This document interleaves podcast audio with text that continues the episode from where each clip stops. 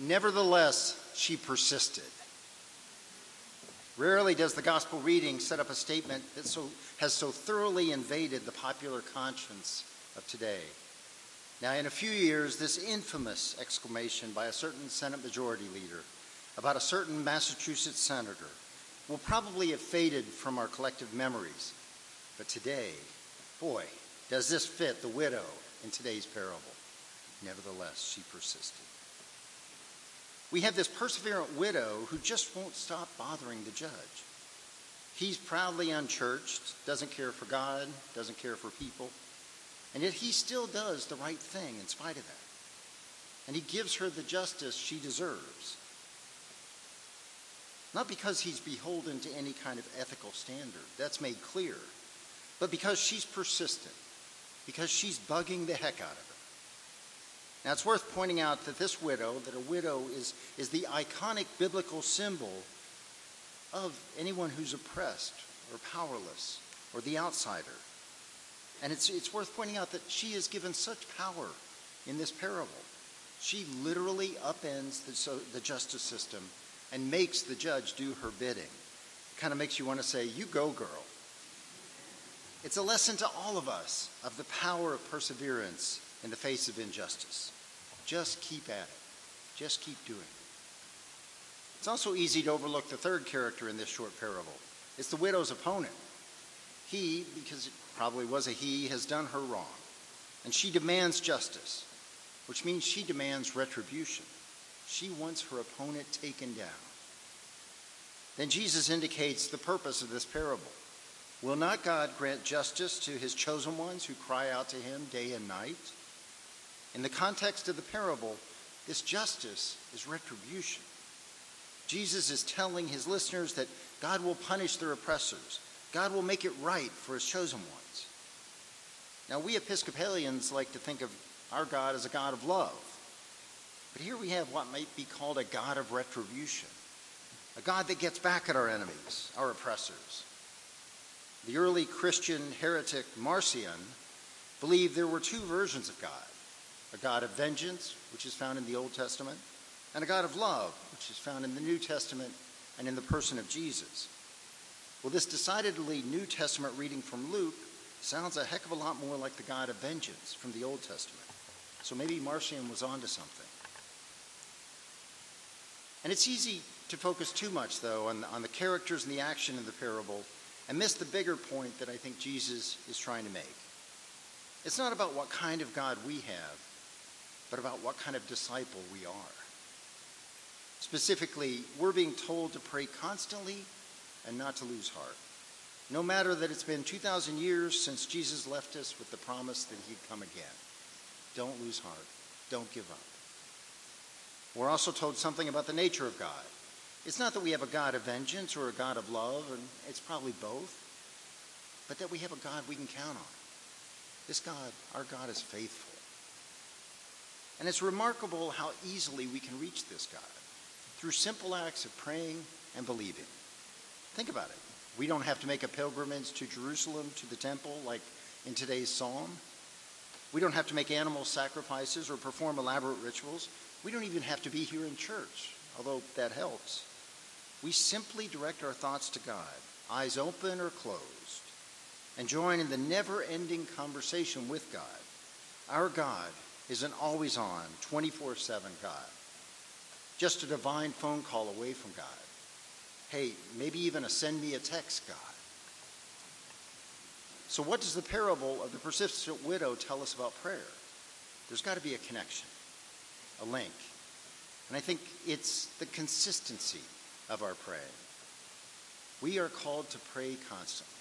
Pray without cease, as Paul tells us in Thessalonians. The lesson from the widow to the listeners of Luke and to us is to always be praying. Now, you may have noticed that a lot of folks have a fear of praying. Not the Lord's Prayer or the collects that we hear every Sunday or that we practice in our weekly devotions. Those are already written or memorized and easier to access.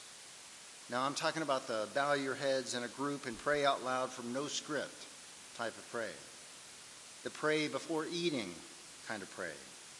For any number of reasons, this kind of praying is tough for a lot of people. And I know it was for me. When I did my chaplaincy internship at the hospital after my first year in seminary, I was constantly petrified by the idea of being asked to pray for, aloud for someone, even though that was pretty much my entire job.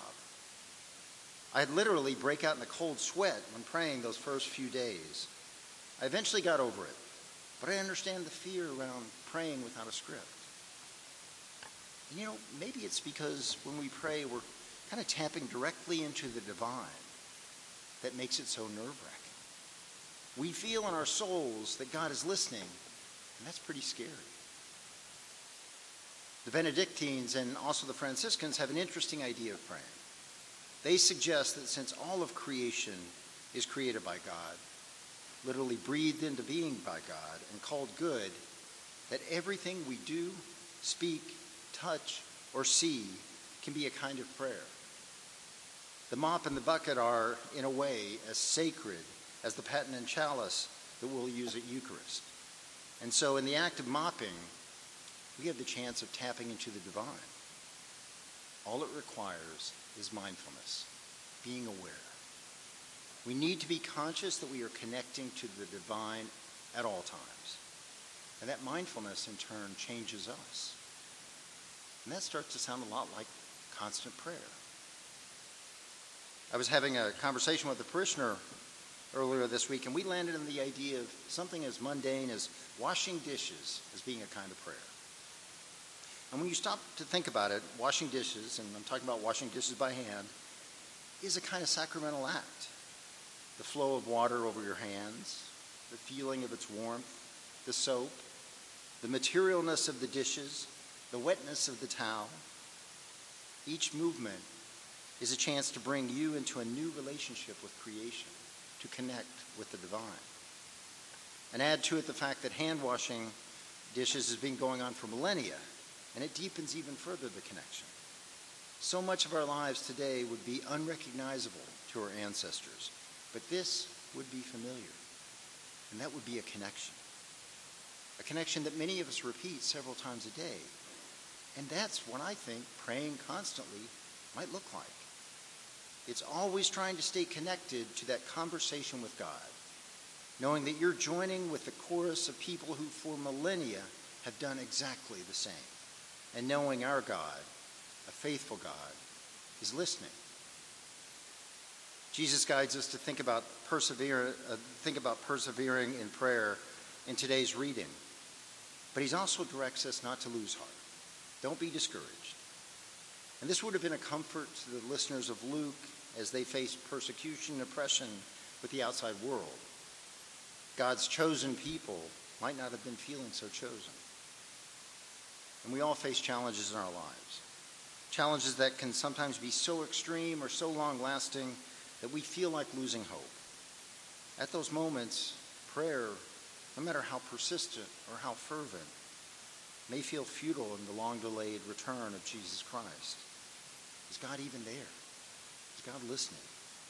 It's a legitimate question for all of us in those dark nights of the soul. Today's Old Testament reading from Genesis can be a reminder of another facet of God in the toughest of times. Keep in mind, Jacob is alone.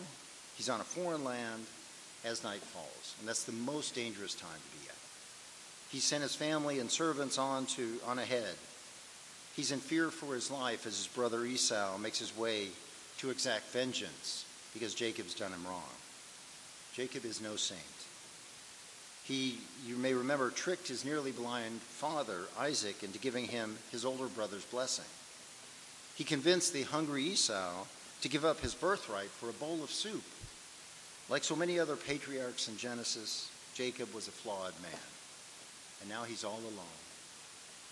I imagine him lying on the ground, pondering the poor choices he's made, how he wronged his own father and his own brother, and now he's about to be killed because of it. This would be for him a truly dark night of the soul. And we're told a man appears. We later, later learn it's God. But a man appears and they wrestle until daybreak. Like the widow, Jacob is perseverant. So perseverant that he exacts a blessing from this man, from this God. His perseverance turns that very negative experience wrestling with God, pondering his past sins, his death, all that, it turns it into a blessing. And in calling Jacob Israel, his new name, God appears to relieve him of his past sins, to start out afresh. This is a God who comes to Jacob in the deepest vulnerability.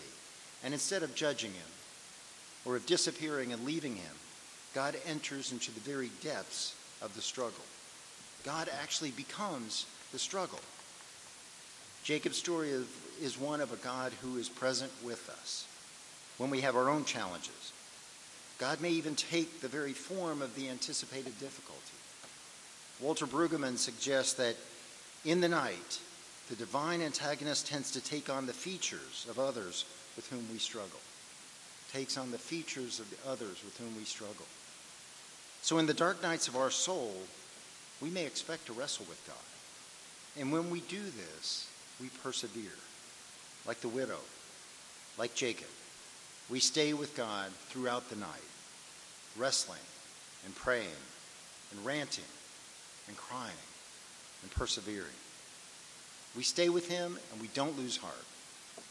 Ours is a God of vengeance who brings justice, and a God of love who brings joy, and a faithful God who's always ready to listen, and a God who's with us in the struggle, active and engaged, present. So, what do we do? We do what Jesus tells us. We pray constantly, and we don't lose heart. Amen.